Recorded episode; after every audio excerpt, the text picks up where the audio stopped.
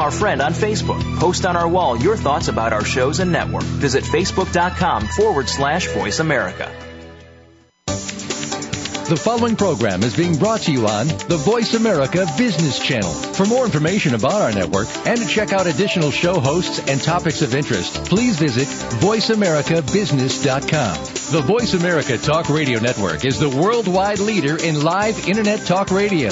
Visit voiceamerica.com. The views and ideas expressed on the following program are strictly those of the hosts or guests and do not necessarily reflect the views and ideas held by the Voice America Talk Radio Network, its staff, and management.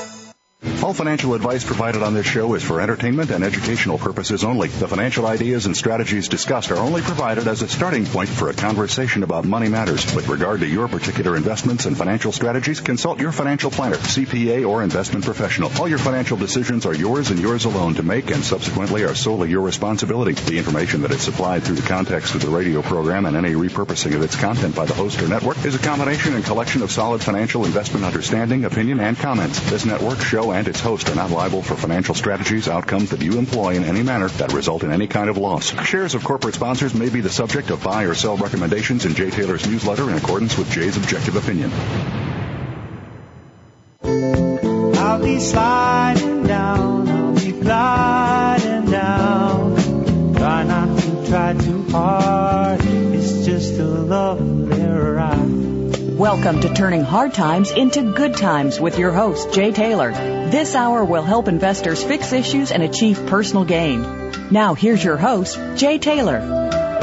Welcome to Turning Hard Times into Good Times. I am your host, Jay Taylor, and I am also the author of a newsletter called Jay Taylor's Gold, Energy, and Tech Stocks. Uh, and my partners, uh, Roger Wiegand uh, and Chen Lin, also publish newsletters. Uh, Roger's uh, is Trader Tracks, and Chen Lin's excellent newsletter is called What is Chen Buying? What is Chen Selling? Want to thank each of you. Uh, well, I should mention that you can subscribe to e- each of these letters uh, separately. Uh, go to our website at miningstocks.com, miningstocks.com, or call Claudio Bassi in New York at 718-457-1426 uh, to sign up for those letters. Uh, like to say the best website to go to to track everything that I do, including gaining access to this radio show, the live show, as well as the uh, as well as the archived issues that go all the way back to March of 2009. Uh, the best place to go to is J Taylor Media. That's J A Y Taylor Media.com. I want to thank each of you for listening to this show. Again, making this the number one show on the Voice America Business Channel. I want to thank our sponsors for making this show economically viable. For the first hour of today's show, they are Merrex Gold, Visible Gold Mines, Lucky Strike Resources, American Manganese, Rye Patch Gold Corp, and Romios Gold Resources. Today our main guest is Ian McAvity, who used, uh, used to be a, a fairly regular guest on the PBS uh, Louis Rukeyser's show, Wall Street Week. Uh, Ian is a former Wall Street analyst and chartist, and he is one of the best in the business. He will have some very important observations about the current debt and equity markets as well as the precious metals markets. And uh, I can say uh, this that Ian uh, is very bearish on the equity markets, very bullish on the gold market. So you're going to want to hear what he has to say to learn why uh, he thinks so, uh, thinks in those terms. I have said that we are in the bull market of a lifetime for gold mining stocks. The shares have not performed very well. Certainly this year they have not performed well at all. But I remain highly confident that they will do so as long as the earnings continue to soar for the major mining companies. I think most people on Wall Street, most investors uh, do not understand gold, and they think that gold is really just another commodity that it's in a bubble and that the earnings are strong now, but they won't be into the future. In my view, nothing could be further from the truth because as history shows, when major credit deleveraging periods take place, uh, especially with a senior currency as is happening now, uh, that gives rise to increasing earnings and increasing increase in the real price of gold for a long period of time. Bob Hoye's work suggests that this uh, rise in the real price of gold lasts from 15 to 20 years and looking at the real price of gold's rise, well, it really only started in about 2007 or 2008. So by that criteria, I believe we have at least 10 years to go yet in the bull market. I'm talking about the real price of gold, not necessarily the nominal price, but when an ounce of gold will buy more and more uh, commodities, and thereby, as a result, increase the profit margins for major uh, for mining companies in general. well, I think that we are in fact in the granddaddy of all deleveraging events and we'll be talking to Ian McAvity no doubt about that to get his sense of the perspective of this credit deleveraging uh, episode that Bob Hoye compares uh, with the most recent one being the 1930s.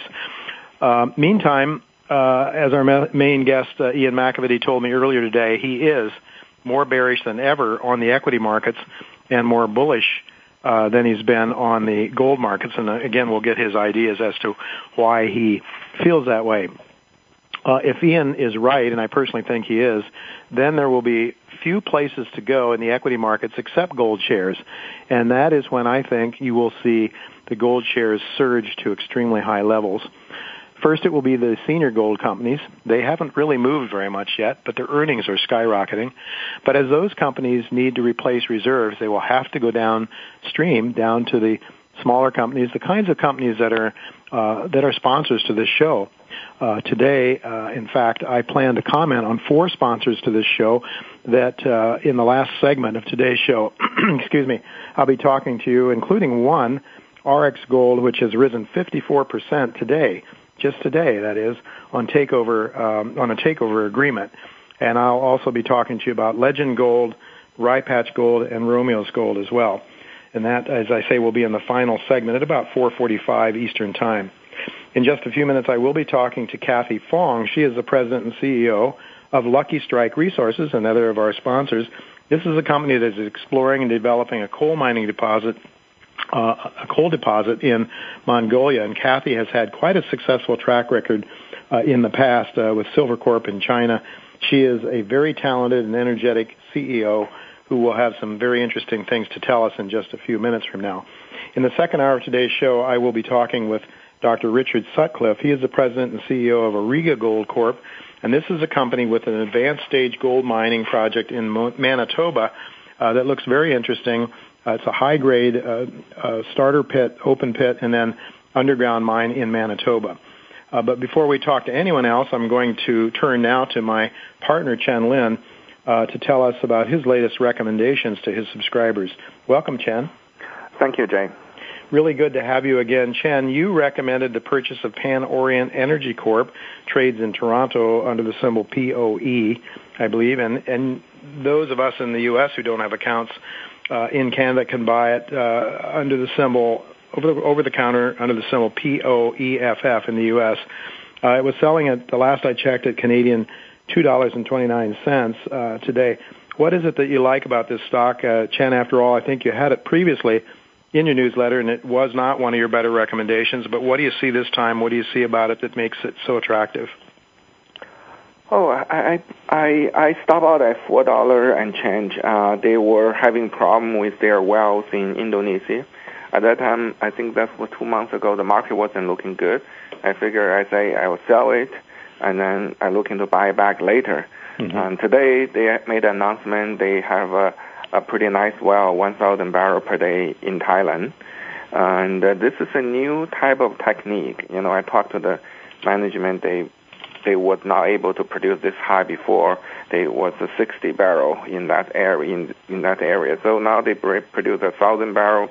Well, they believe they have at least three locations. They can have a, hopefully similar results. So their current production is looking up. And the company trading at two dollar twenty nine, two dollar thirty.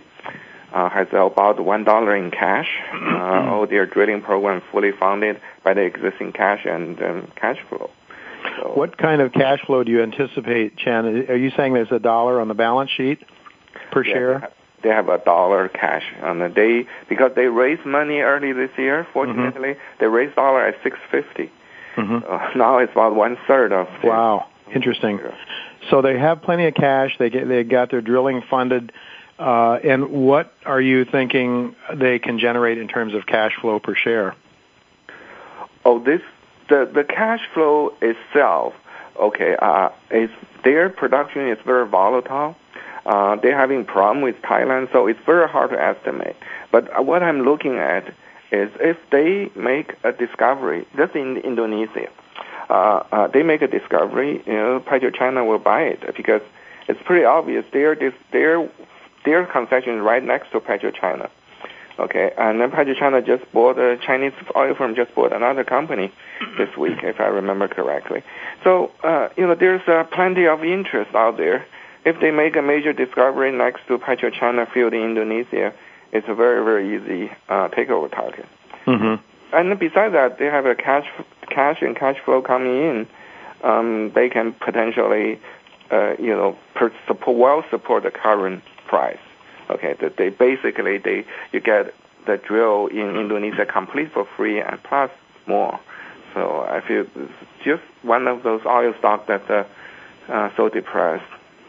So what would be the more or less the market cap of this stock? There's how many shares out, Chen?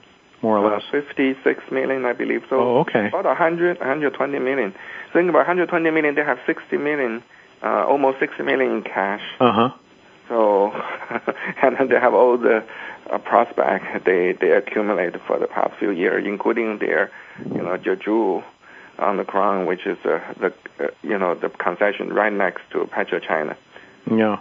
So are all their operations then? Did you say they're in Indonesia? Or in, uh, in, in Thailand. In Thailand? Oh, Thailand, right. Okay. Field is in Thailand. Mhm. They are shooting some giant oil field in Indonesia. Oh, They also have oil sand property in Canada. So they're like Hmm. three three areas. But the can, uh, Canada, you know, oil sand is like dormant. They they they just you know they they're not throwing money on that at all. Just waiting for sale, waiting for some other alternative. Somebody else might come out and, and take them out, a bigger player there perhaps, or something like that. Yeah, I, I feel they are, you know, their Thailand operation is interesting if they can get some traction. Uh, that that's pr- provide very good cash flow to fund their operation. Really exciting is Indonesia. They have a lot of concessions they got in the past uh, five, you know, uh, five ten years, including 2008, which they where they got, you know, used the opportunity to get a pretty good, decent concession. Mm-hmm. Uh, so then they're, you know, it's drilling after all year, all these three years preparation. They start finally start drilling this uh, very important concession. So is the Indonesian concession uh, what has what provides the real big up up um, you know the the real big uh, blue sky? Yeah, that's that's the blue sky, and it's it's next. You basically, you can you just walk from PetroChina's concession to their concession, and Uh-huh. PetroChina concession is one of the largest for PetroChina. hmm Very interesting. Well, um, we are awaiting our next guest, and uh, we do have her. I'm just told my engineer tells me that Kathy Fong is is with us. Uh, Chen, um, just one minute. I see we got a minute before we go to break. You also one of your favorites that you talk about, and one that I have purchased uh, personally. I've purchased a lot of shares in uh, is Mart uh, Mart Energy. Um, what's the story there? Do you still like it as much as ever? Yeah, I, it's very interesting. I talked to Pan Orient, the CEO. I mean, they they know Mart. They said it's just it's unbelievable the price level. you know, we are basically they're trading at less than one time next year's cash flow. You know, even Orient CEO know the Addax takeover, seven billion dollar takeover by the Chinese firm of a Nigeria oil field, and that Namar could reach that production level in in a year. Or two. You know, that, that that's all, basically all organic growth. Uh, you know, strong cash flow plus potentially to pay dividends. Very interesting, Chen. Uh, Chen, I hope you can stick with us because I think you're going to be interested, or at least I'd like your opinion on uh, what our next guest, Kathy Fong, has to say about her company, uh, also involved in the energy sector uh, in Mongolia, uh, the uh, coal exploration uh, company there called uh, Lucky Strike. Uh, can you stick with us, Chen, as we go to break and come back on the other side of break? Sure. Great. Okay. Folks, don't go away. I'm going to be right back with you and Kathy Fong uh, from Lucky Strike. Don't go away.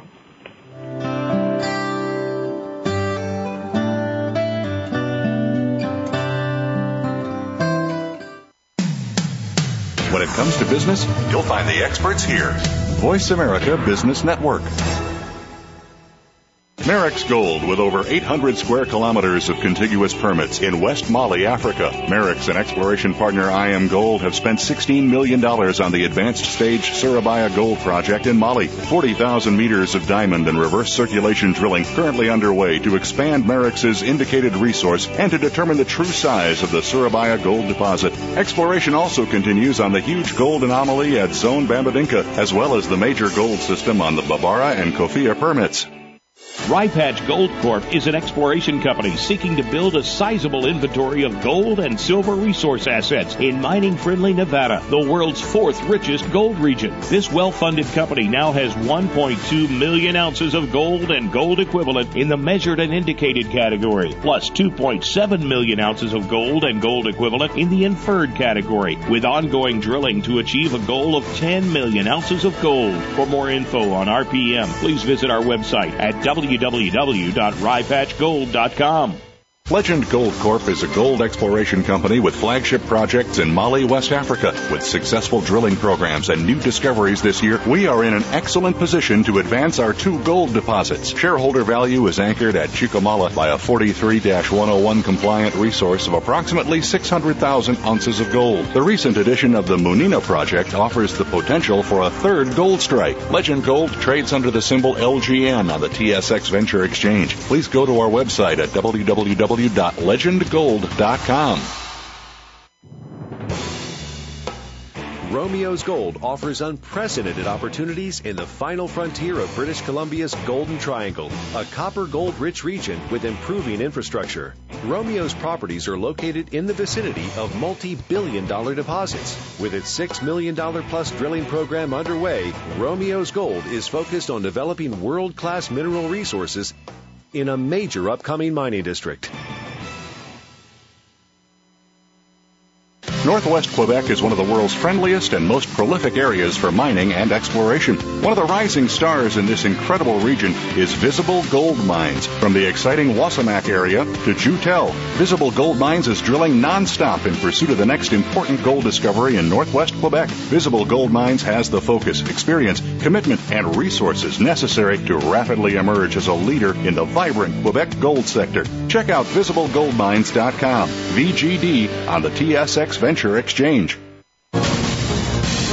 Voice America Business Network, the bottom line in business. Welcome to the human race. Some kind of love and ride. I'll be sliding down, I'll be gliding down. Try not to try too hard. You're listening to Turning Hard Times into Good Times with your host, Jay Taylor. If you have a question or comment about today's show, Jay would love to hear from you at 1 866 472 5790. That's 1 866 472 5790. You can also send an email to questionsfortaylor at gmail.com. That's questions, the number 4, Taylor at gmail.com. Now, back to our program. Welcome back to Turning Hard Times into Good Times. Well, I'm really pleased to have with me Kathy Fong. She is the president and CEO of Lucky Strike Resources, and Lucky Strike is a sponsor to this show. I'm happy to say. Uh, it is a company that is involved in Mongolia in building a business uh, that's based on coal uh, coal mining exploration uh, as its foundation. I met Kathy uh, in the spring of this year at a conference in Switzerland, and then enjoyed a lunch meeting with her and one of her directors in Toronto a, a few weeks back. Kathy is a civil and structural engineer with over 20 years of experience in mining, heavy industrial and, and commercial construction. She is highly energetic, but she brings with her what I think is unusual an unusual quality for an engineer. She is also a visionary. And in just a minute, I'm sure she will tell us about her vision for her, this very small microcap exploration company uh, doing business in Mongolia. Uh, let me just tell you that Lucky Strike um, trades on the Toronto Exchange under the symbol LKY, and you can buy it in the U.S. over the counter under the symbol LCKY. Um, there are 18.9 million shares of stock outstanding, uh, 70 cents. So it gives it a really small market cap of 13, 14 million dollars, something like that. The company does have in spite of that small market cap, a total resource of all categories of something like a half a billion tons of coal. And uh, I think we're going to hear from Kathy that that's probably just the start in terms of the resource potential that her project in uh, Mongolia have, has. Welcome, Kathy, to turning hard times into good times. Jay, thank you very much for having us come on to your program. Really good to have you, Kathy. You uh, have had some ma- past managerial successes, most notably, I believe it was with Silvercorp Metals uh, operating in China. For those who may not be familiar with that company, can you just give our listeners a sense of of how well that company did uh, when you were involved with it? That company, we went from less than $10 million in market capitalization, and currently it's trading around 1.4 billion. At its high, it was a $3 billion market cap company. But in terms of mining projects, I've worked on projects like Zaldívar, which was a 1.6 billion construction project in the 90s. I worked on Eskay Creek, which is the world's richest gold mine of its time. So it's about bringing projects to fruition. It isn't a one-time experience. It's having worked on world-class mining projects over the decades. Yeah, certainly uh, being able to see the vision and, and see all of the all of the issues that could make a project not work or to be able to to get you know to be able to isolate those projects that can that can be successful in the longer run certainly takes an, an awful lot of uh, an awful lot of, um, of, of of vision and an ability to see the complexity of projects because they're all uh, all very complex. Well, one of the most important issues for companies investing uh, in long terms overseas certainly is the uh, you know is the confidence in the government. What can you tell us about Mongolia? Mongolia, as it stands right now, their number one industry is mining. According to Goldman Sachs, about two weeks ago when I was in New York, their forecast is at 18% GDP growth for Mongolia for the next five years. What we do know is that in Mongolia, this last 12 months, their market index, their stock market index went over 100% and it was the best return of all stock markets in the world. Mm-hmm. So, in terms of the in terms of doing business in Mongolia, you're obviously very comfortable doing it, or you wouldn't be there. Um, what about? Um, you, let's talk about your coal project. It's, I believe, called the CN Coal Project. Is uh, is that it? That that is correct, Jay. And you have 272 million tons, that's in the um, I guess that is in what what categories are those in? What we have is that we have 158.1 million tons in measure, 113.9 million tons in indicated, and 232 million tons in inferred. The mm-hmm. aggregate of our measure, indicated, and inferred resources is 504 million tons, or half a billion tons. All right. Is that enough? Uh, is that enough of a resource to get you started uh, moving towards a project, or are you going to be exploring and developing and, and enlarging that resource more? That is a very significant amount of coal, and consequently, there is two focus. One of our focus is drilling to expand the resource as quickly as possible in this next 12 months.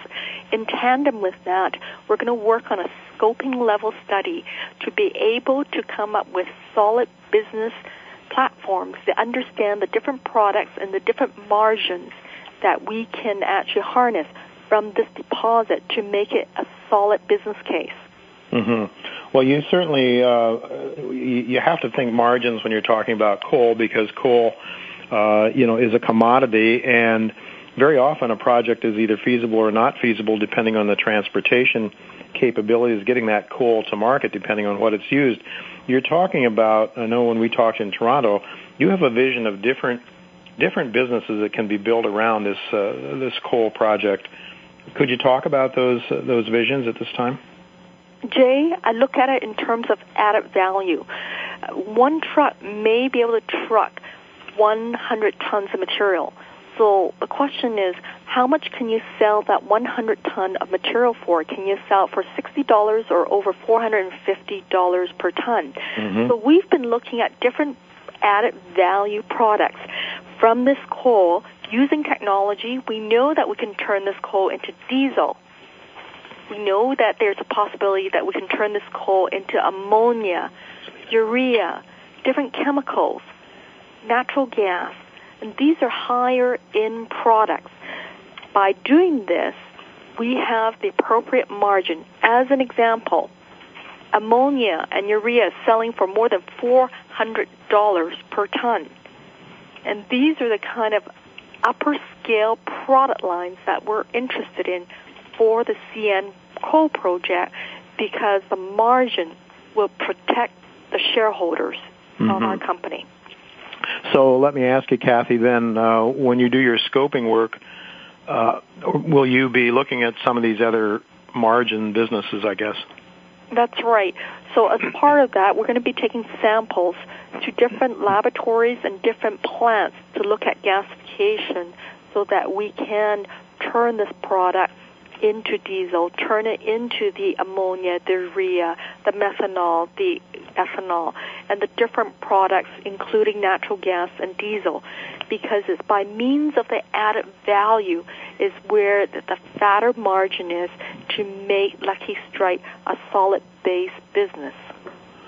Okay, uh, Chen, do you have a question for Kathy?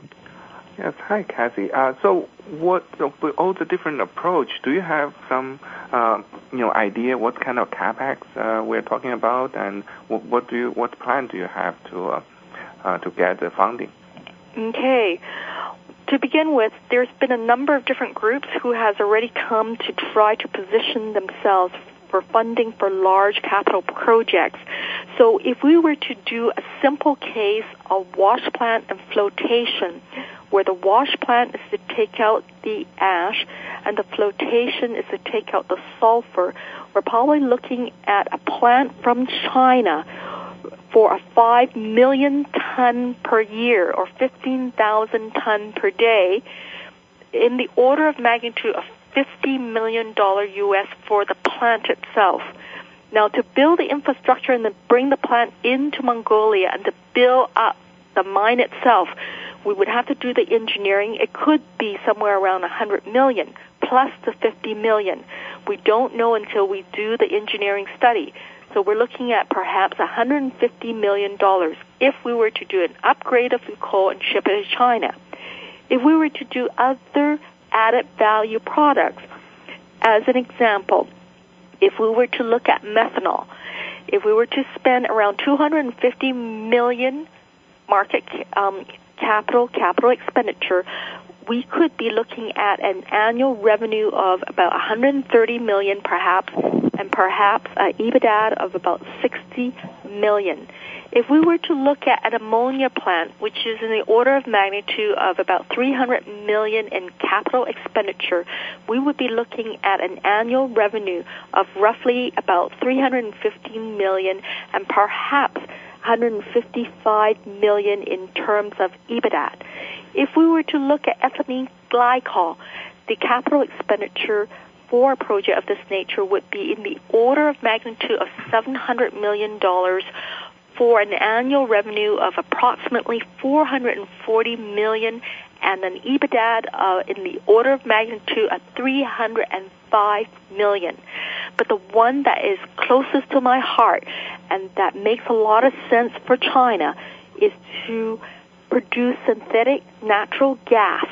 It would be a capital cost of 2.3 billion with an annual revenue of 1.5 billion with an EBITDA of 1.1 billion per annum.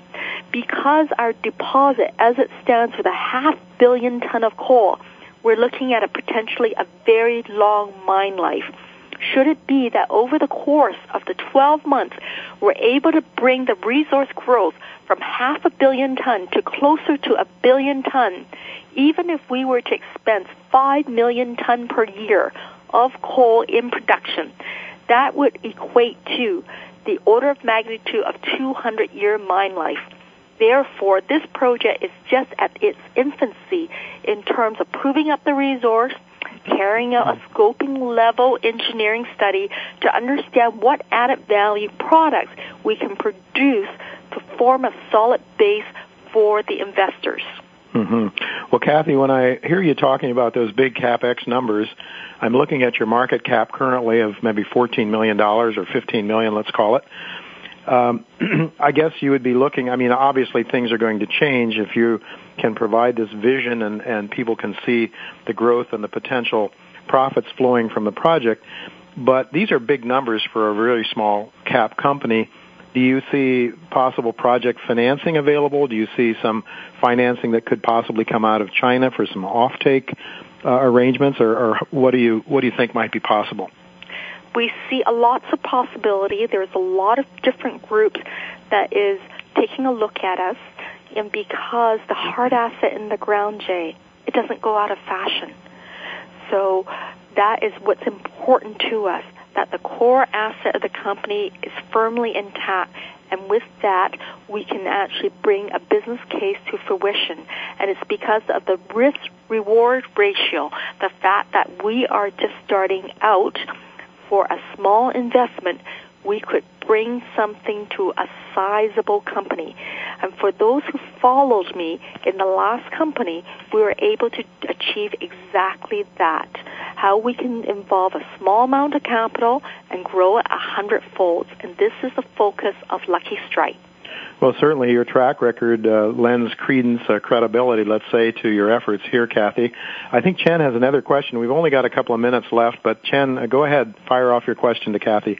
Yeah, hi, Kathy. Uh, you're probably familiar with another company which I happen to own. It's the Prophecy Coal They're also in Mongolia. How do you compare with them? And then they seem to take approach of a general electricity approach. That's right. To, I look at it in terms of a business model, in terms of an engineering model. So I always have to look at the different products and say, where do I get my fattest margin? I'm going to give it to you by means the price of electricity right now, in my mind, may not harness the necessary margin that I'm looking for. Therefore, I want to be able to carry out scoping study looking at multiple products and see which product will have the right offtake, will have the right margin, will have the right profile for the appropriate return to the investor because the generation of power at this junction may at this very junction may not have the kind of margin I'm looking for because the project is so significant in size and it could host a series of different products including power generation perhaps a later stage in its mine life where the margin would be fatter. That's what's important that we understand the deposit, we understand the engineering, and we understand the commercial business value that we can harness from such a deposit. Unfortunately, Kathy, we're just about out of time. You certainly have a lot of different uh, business ideas there, and I guess they're all uh, you know, they'll all make a big difference in terms of which direction you go, how much capital you'll need. But this is certainly a very interesting story. Is there anything else you think our listeners should should know before we conclude our discussion for today? How we think is we don't want to sell the McDonald's of coffee. We want to sell the Starbucks of coffee. They both sell coffee, but they sell mm-hmm. coffee at a different margin. So it's about what's in between the ears. Using technology using a core asset and bringing value to the shareholders. Well, certainly, Kathy, with your engineering background and your vision, uh, which you've uh, translated into success in the past, uh, it really is a very, very interesting story. And I think with a market cap of 14, 15 million dollars, whatever, with success, you're going to do it again. Uh, my concern always is uh, the macroeconomic uh, picture, but obviously people have to heat their homes, and uh, you know, sort of a basic commodity is uh, energy, and and the kind of things you're talking about. I want to thank you very much, uh, Kathy, for sharing your story with us, and we'll look forward to having you back on again sometime to update our listeners. Folks, don't go away. We're going to be right back with our main guest today, Ian McAvity, uh, well-known uh, market analyst who is uh, a, a mainstay on Wall Street Week uh, years ago, and uh, but still going strong in Toronto. Out of uh, Toronto, Ian McAvity will be with us right after the break. Don't go away.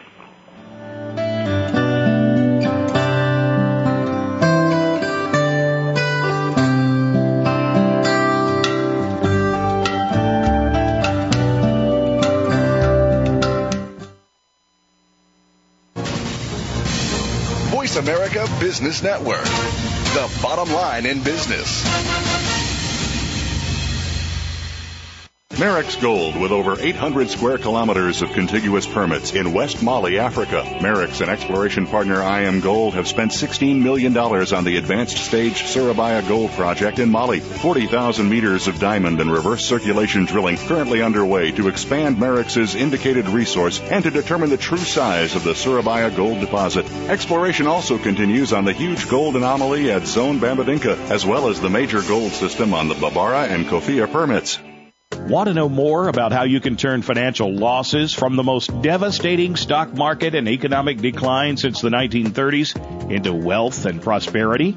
A successful strategy for dealing with adversity requires a proper diagnosis of the causes and solutions to an underlying problem.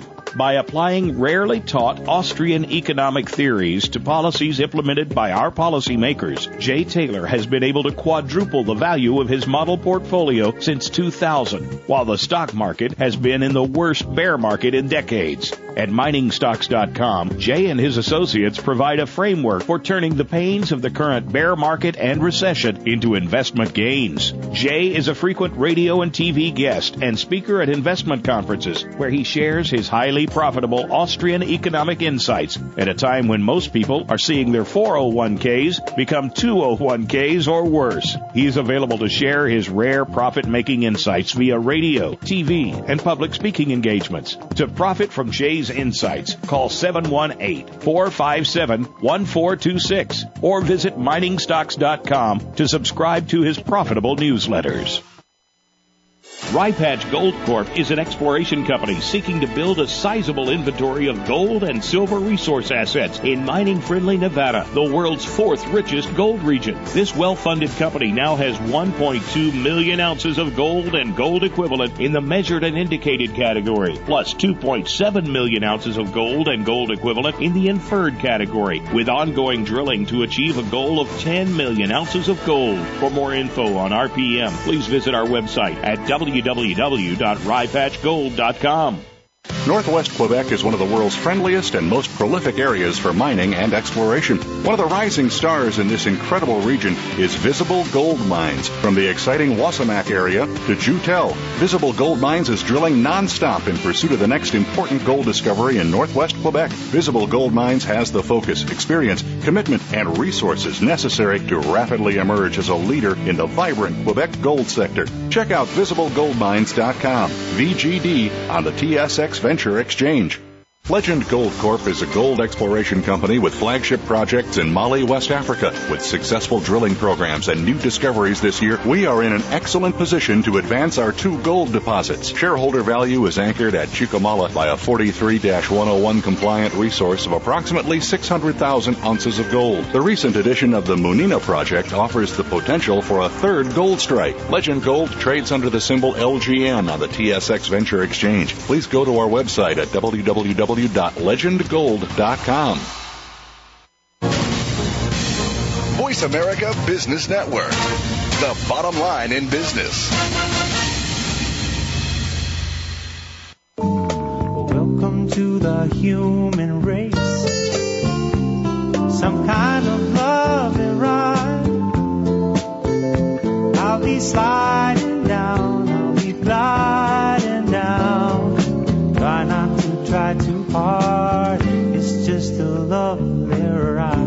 You're listening to Turning Hard Times into Good Times with your host, Jay Taylor. If you have a question or comment about today's show, Jay would love to hear from you at 1 866 472 5790. That's 1 866 472 5790. You can also send an email to questionsfortaylor at gmail.com. That's questions, the number 4, Taylor at gmail.com. Now, back to our program. Welcome back to Turning Hard Times into Good Times. I'm your host, Jay Taylor, and I'm really pleased to have with me again uh, for a second or third time uh, Ian McAvity. Uh, he's been writing his Deliberations on World Markets newsletter uh, for a global readership since 1972.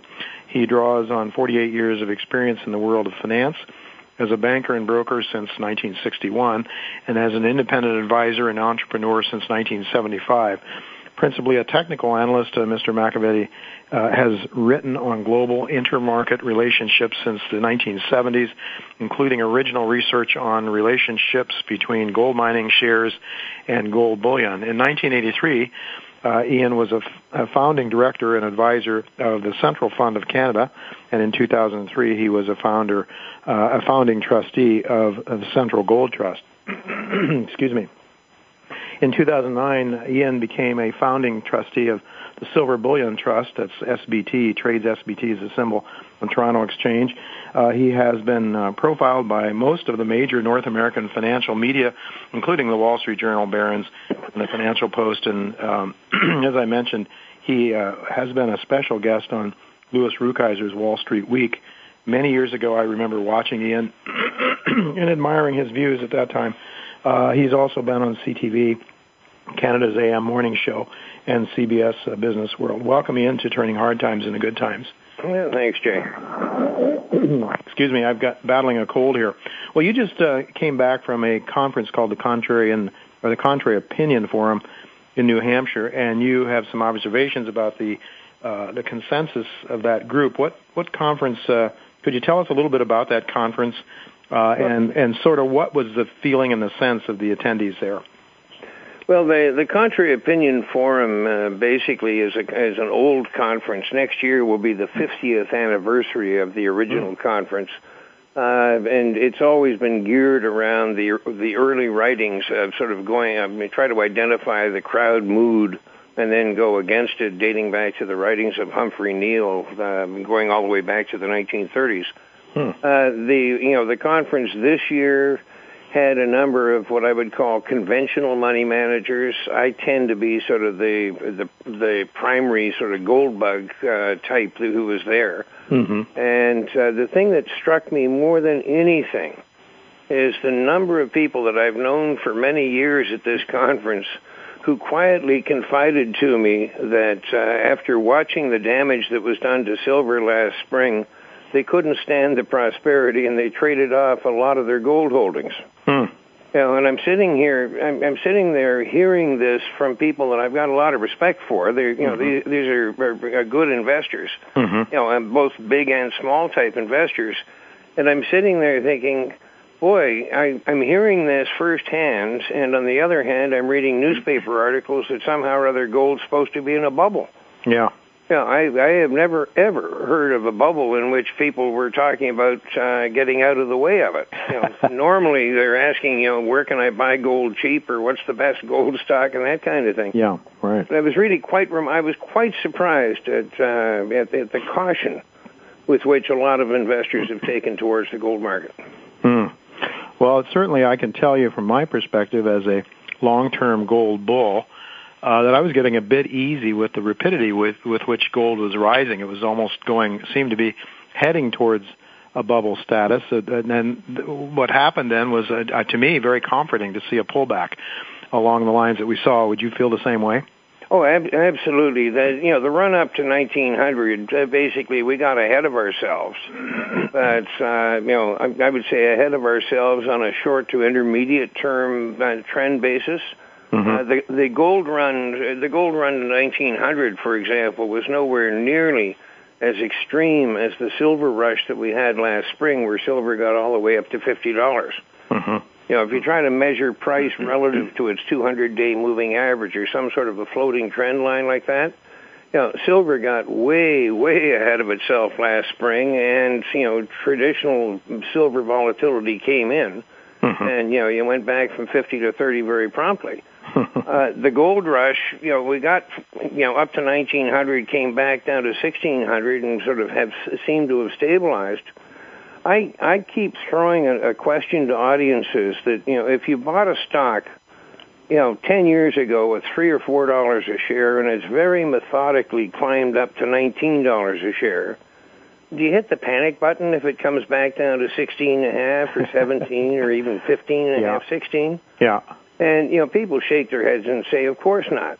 But the minute you add two two zeros to it and uh, explain it's the gold price, then they go all woozy because they get mystified by big numbers. Mm-hmm. You know, it's been a remarkably orderly advance. Mm-hmm. Yeah, it certainly has been compared to a lot of other things. And you mentioned in a recent newsletter that I was reading, you talked a little bit about gold's advance being I think two and a half times where it was in 1980. I think was the was the date you picked, or I can't remember exactly. The yeah, date. it's, yeah, two. Yeah, and at, at nineteen hundred dollars, the gold price was two point two times the peak that it made back in uh, January of nineteen eighty. Mm-hmm. And you know, this uh, I always throw this out to rebut the articles about gold being in a bubble. Mm-hmm. The point that I like to point that I like to make is total credit market debt in the United States is 12 times the level Mm-hmm. it was in the first quarter of 1980. Mm-hmm. You know, the Standard and Poor's 500 index is 11 times Mm-hmm.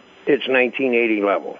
Mm-hmm. You know, if if people want to talk about bubbles, I think they probably should be looking more at the credit market uh, than at the gold market. Yeah, I think you also mentioned GDP is uh, five or six times higher. Yeah, GDP, uh, GDP and U.S. national debt are both 5.5 or 5.6 times the level they were in 1980. Mm-hmm. You know, if anything, the gold price has lagged, you know, relative to its extreme of 1980. And if we were to replicate in this decade uh, what gold did in the 1971 to 1980 rush, uh, the slope of that rush would translate in today's dollar terms to something like $5,500 on the gold price. Mm-hmm. You know, then you could start talking that maybe we're in a bubble. Right. You know, I've made the uh, I made the uh, the statement recently when I was on a BNN show. I think it was Michael Hainsworth was the uh, was the host, um, and I said something to him that uh, something like, if I were to walk down the streets of New York and canvass people on the streets and ask them if they own gold as an investment, do they think it's a good idea? I'd be lucky to find one percent of the general populace feeling that way, and of course, it would depend a little bit where you go, I suppose, but I'm I'm thinking Fifth Avenue or you know some areas like that. And uh, I mean, I really believe that that's the case. What's your sense in terms of the mood of, you're you're a Canadian, and maybe the Canadians are a little more inclined towards owning gold than Americans. But honestly, I think gold is still out of favor to a very very great extent, and and even was you know at 1900. But what's your sense? as to the uh, you know the view the, the vision the view of most uh, Canadians or most people in general. You know, the public the public participation in the gold market has not even started Mm-hmm. in this cycle. It's it's really not on many people's radar screen even as an investment type of vehicle. You know, I, again, because I was active in the 1970s, you know, the the big public change, of course, is that we've everything has shifted over to a credit and paper kind of a basis, Mm-hmm. so that you've got a generation now that don't really think of the lessons their grandfathers were trying to teach them years ago about, you know, having a few gold and silver coins tucked away in the closet just in case. Mm-hmm. And but you know, today's paper, you know, paper society, uh, the bulk of the public doesn't even think of it yet. Uh, they will. There, there will be a point at which this, uh, the gold market and the degradation of the purchasing power of paper will bring them in. Mm-hmm. And that hasn't even started yet.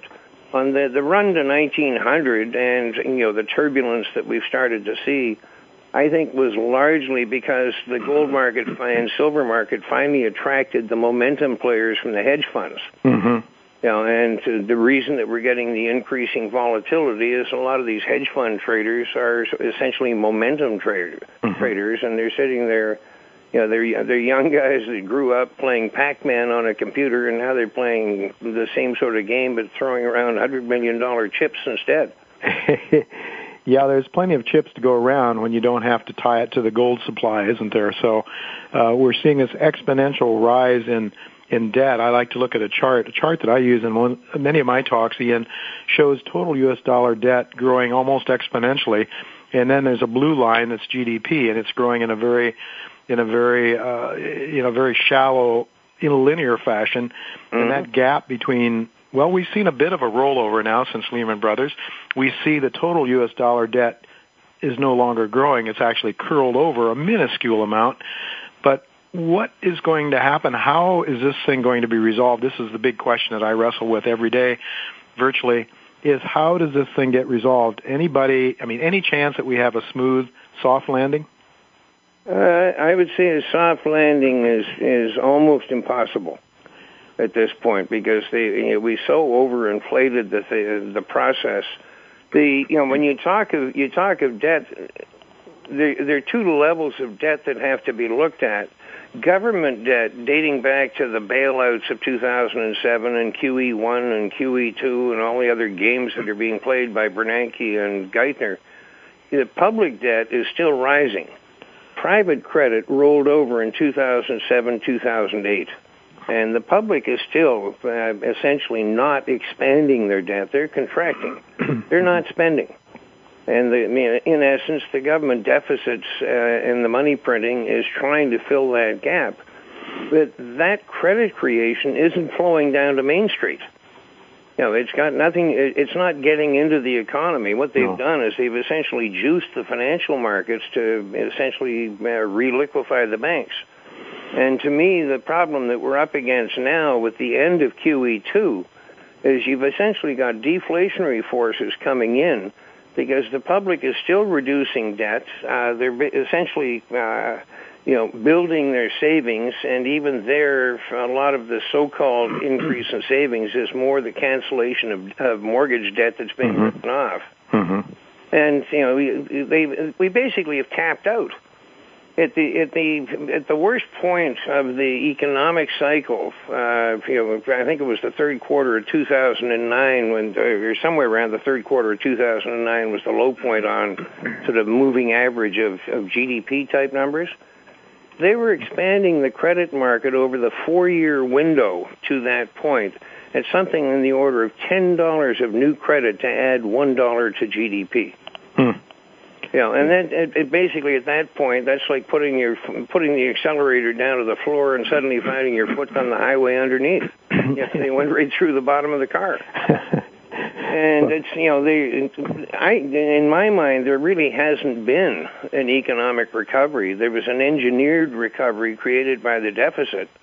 But when you look at an awful lot of the data, uh, in essence, the U.S. economy peaked in 2007, 2008 and you know food stamps, uh, unemployment, home housing prices. If you look at everything, there hasn't been a recovery since then, and now it looks like it's rolling over again for a, a fresh period of weakness coming in. Yeah. Well, it certainly does seem seem to be the case, Ian. What do you think? Um, uh, what, what's the cause of it? And does this look a lot like it looks a lot like what I read, I have read about the Great Depression? The uh, the banks were pumped full of liquidity, uh, but the bankers weren't lending. I guess they were having a hard time finding credit-worthy borrowers. The pushing on the string analogy, do you think it's appropriate now? Same oh, thing? I think that's exactly what's going on. mm-hmm. We're down, you know, we're pushing on a wet noodle. you know, it's even worse than just a piece of dry string. yeah. Yeah, if you look, if you if you look at, for example, you know, home prices today, the Case Shiller Home Price Index is now back to where it was in 2003. Mm-hmm. When that home price index first got to this level, there was $6.6 trillion worth of mortgage debt outstanding in the U.S. Today, the same home price level, there's $9.9 trillion wow. of mortgage debt outstanding. Wow. Now, that 3.3 trillion is somewhere in the financial system on some institution's books as an asset. Mm-hmm. Is it an asset? Has it been mm-hmm. written off? Has it been dealt with? No. Mm-hmm. You and it's just it, it's it, they're stifling. You know, the system is being stifled. Yeah. Well, it's, it seems to me, Ian, from what I read, the policies are very much akin to what they were in the 1930s, only more so. Uh, very, I, I, I would agree with that. Uh, the one chart that I showed to an audience, I showed to the Contrary Opinion Forum audience, I, I sort of joked that everybody always wants to see a chart that goes from the lower left to the upper right. Uh, so I put up, sort of in a black humor way, a chart of uh, the recipients of food stamps. Uh huh. You know, uh-huh. that in 2007, you had 26 million people getting food stamps. You now have 43 million people. So there, mm-hmm. there's a growth industry for you. Yeah. And their monthly benefit has gone from $94 a month to $134 a month. Mm-hmm. You know, you're not getting any real economic contribution from that at all. Yeah. And the the result is you've got this you know, effectively a, a depression-like atmosphere and it's from this that you know the ultimate resolution will be some sort of an attempt to try and hyperinflate their way out of it. Mm-hmm. Whether they can or not, I don't know. But Yeah. that's where it comes back to holding gold as essentially a defense position against the degradation of the paper that they're going to be issuing. hmm Well, it's very interesting to note that uh, I believe you would agree with this. Let- uh, correct me if you if you disagree, but that the best bull markets for the mining shares have come during these credit deleveraging, major credit deleveraging of the senior currency. The 1930s, of course, was an outstanding time frame for the gold mining sector. I like to look at the, the what an ounce of gold will buy in terms of the Rogers Raw Materials Fund, and we saw it rise dramatically from about an ounce of gold would have bought about 17% in July of 2008. It went to 44% by uh, March of 2009. it came back a bit to 30%, but more recently with the Greek crisis and all the problems in Europe, it went up to 48%. So at the same time, Ian, I'm seeing gold mining profits rise very dramatically at this point in time. Uh, so, you know, whereas most people think of gold as an inflation hedge, I'm thinking gold as a hedge against uh, the, the carnage that comes with deflation. I, well, again, it's uh, gold basically will fall less in a deflation and rise more Mm-hmm. in an inflation. That's where that's where it really becomes sort of a wealth preservation tool. yeah, the in terms of the major gold mining stocks, uh, the larger companies, I think they basically shot themselves in the foot back in 2004 with the sponsorship of GLD Yeah. because the creation of GLD and the other ETFs, you know, we were the forerunners in, cre- in trying to create a stock exchange uh, tradable bullion proxy back in 1983 uh, when we converted CEF to holding nothing but physical gold and silver. Mm-hmm. But the industry got behind the launch of GLD, and in essence, they built up to over $70 billion of essentially paper gold that is money that might have traditionally flown into the mining shares. And the, the result is the mining shares have really been underperforming the metal price, you know, partly because of the competing paper from the various uh, bullion ETFs, but also because as the industry consolidated, they got larger and larger, and to replace their reserves as they got to bigger sizes, they started making increasing what I would call premium price takeovers allegedly to grow the company, but in point of fact, they were diluting their old shareholders to replace the reserves that they'd already mined out. Mm-hmm. And as a result, yeah, the miners, uh, the major mining shares haven't served their big shareholders all that well over a period of time. They've diluted them down persistently. And the other, the other element as well, that big oil price spike a couple of years demonstra- a couple of years ago demonstrated that they really have very little control over their operating costs as well. Well, well, Ian, you mentioned uh, the paper game, the paper gold. Uh, to what extent do you believe that's the case in the ETFs? Uh, to what extent do you think the ETFs uh, are actually backed by physical gold? Oh, I think that they are. Uh, I, I I know all the theories, uh, or I hear all the theories about it. But the one of the points that I often make, and you know, HSBC is probably the biggest, you know, the biggest bank in the world. They're probably involved in something in the order of two hundred trillion dollars worth of derivative type stuff. Mm. You know, GLD is a seventy billion dollar fund. Mm-hmm. If you're doing business in the trillions, are you going to jeopardize your franchise for an odd lot in the billions? Right. Right. It just doesn't make sense.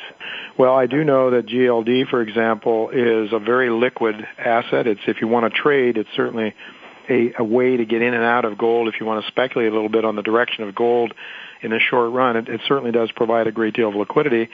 On the other hand, uh, your CEF has been around for a long time, and you know, have a lot of confidence in knowing uh, that uh, that it's there. So it's uh, you know if there's any question in your mind, I guess uh, if you sleep better at night, that's one reason to own CEF. As No, exactly. Well, CEF, CEF and GTU, uh, basically the bullion is held in Canadian entities in, and is independently audited within Canada so that it's outside of the mainstream establishment system. Mhm. You know, that's, uh, you know, it, basically it was designed to be the best form of what I would call paper gold holdings. Mhm. It's still paper gold in that sense, as opposed to having it in your own hand. But you know, we created this back in 1983. But the the major ETFs are, if you read their prospectus, they basically they they are price trackers. Mm-hmm. You know, they are trading instruments. They're mm-hmm. they're not long term holding instruments. Mm-hmm. And it's uh, the thing that's been interesting. One of the things that's been interesting to watch to me is GLD. You know, they have a an expense ratio that's that's fixed at 40 basis points per annum.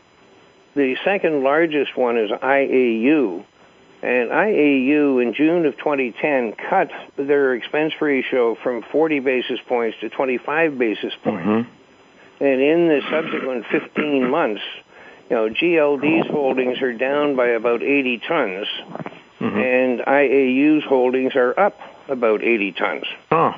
And it's sort of amusing to me that, you know, GLD is still by far the biggest, but it's always amusing to me when I'll hear a bear point to the fact that GLD's holdings are shrinking and without and they don't bother to observe the fact that IAU picked up just about exactly the same number of tens that GLD lost. Well, that's very interesting, Ian. We've got to go to a commercial breakdown. When we come back, I want to. We talked about gold. I want to probably some more questions about gold, but also want to get your take on the on the general equity markets, the bond markets, maybe the mm-hmm. commodity markets if we have time. So we're going to go to break now, and we're going to be right back with Ian with Ian. Excuse me, not Ian Gordon, Ian McAvity. Ian Gordon's a good friend of mine, and I have Ian Gordon on my mind because I want to ask you some questions about some of Ian's uh, Gordon's theories, uh, as well as John Exter and some other people on the deflation side. So, folks, don't go away. We're going to be right back with Ian McAvity.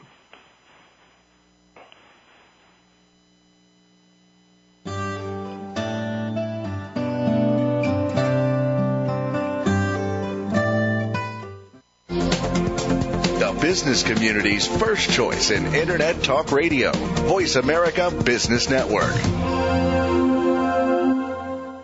Legend Gold Corp is a gold exploration company with flagship projects in Mali, West Africa. With successful drilling programs and new discoveries this year, we are in an excellent position to advance our two gold deposits. Shareholder value is anchored at Chuquemala by a 43-101 compliant resource of approximately 600,000 ounces of gold. The recent addition of the Munina project offers the potential for a third gold strike. Legend Gold trades under the symbol LGN on the TSX Venture Exchange. Please go to our website at www www.legendgold.com.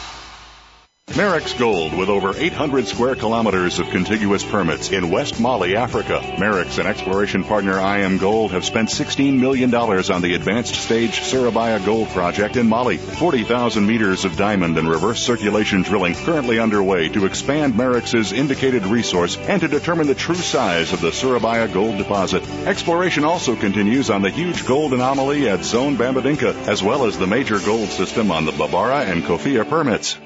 Want to know more about how you can turn financial losses from the most devastating stock market and economic decline since the 1930s into wealth and prosperity? A successful strategy for dealing with adversity requires a proper diagnosis of the causes and solutions to an underlying problem. By applying rarely taught Austrian economic theories to policies implemented by our policymakers, Jay Taylor has been able to quadruple the value of his model portfolio since 2000 while the stock market has been in the worst bear market in decades. At miningstocks.com, Jay and his associates provide a framework for turning the pains of the current bear market and recession into investment gains. Jay is a frequent radio and TV guest and speaker at investment conferences where he shares his highly profitable Austrian economic insights at a time when most people are seeing their 401ks become 201ks or worse. He is available to share his rare profit making insights via radio, TV, and public speaking engagements. To profit from Jay's insights, call 718-457-1426 or visit miningstocks.com to subscribe to his profitable newsletters. Northwest Quebec is one of the world's friendliest and most prolific areas for mining and exploration. One of the rising stars in this incredible region is Visible Gold Mines. From the exciting Wasamac area to Joutel, Visible Gold Mines is drilling nonstop in pursuit of the next important gold discovery in Northwest Quebec. Visible Gold Mines has the focus, experience, commitment, and resources necessary to rapidly emerge as a leader in the vibrant Quebec gold sector. Check out visiblegoldmines.com. VGD on the TSX Venture Exchange. Romios Gold offers unprecedented opportunities in the final frontier of British Columbia's Golden Triangle, a copper gold rich region with improving infrastructure. Romios properties are located in the vicinity of multi billion dollar deposits. With its $6 million plus drilling program underway, Romios Gold is focused on developing world class mineral resources in a major upcoming mining district.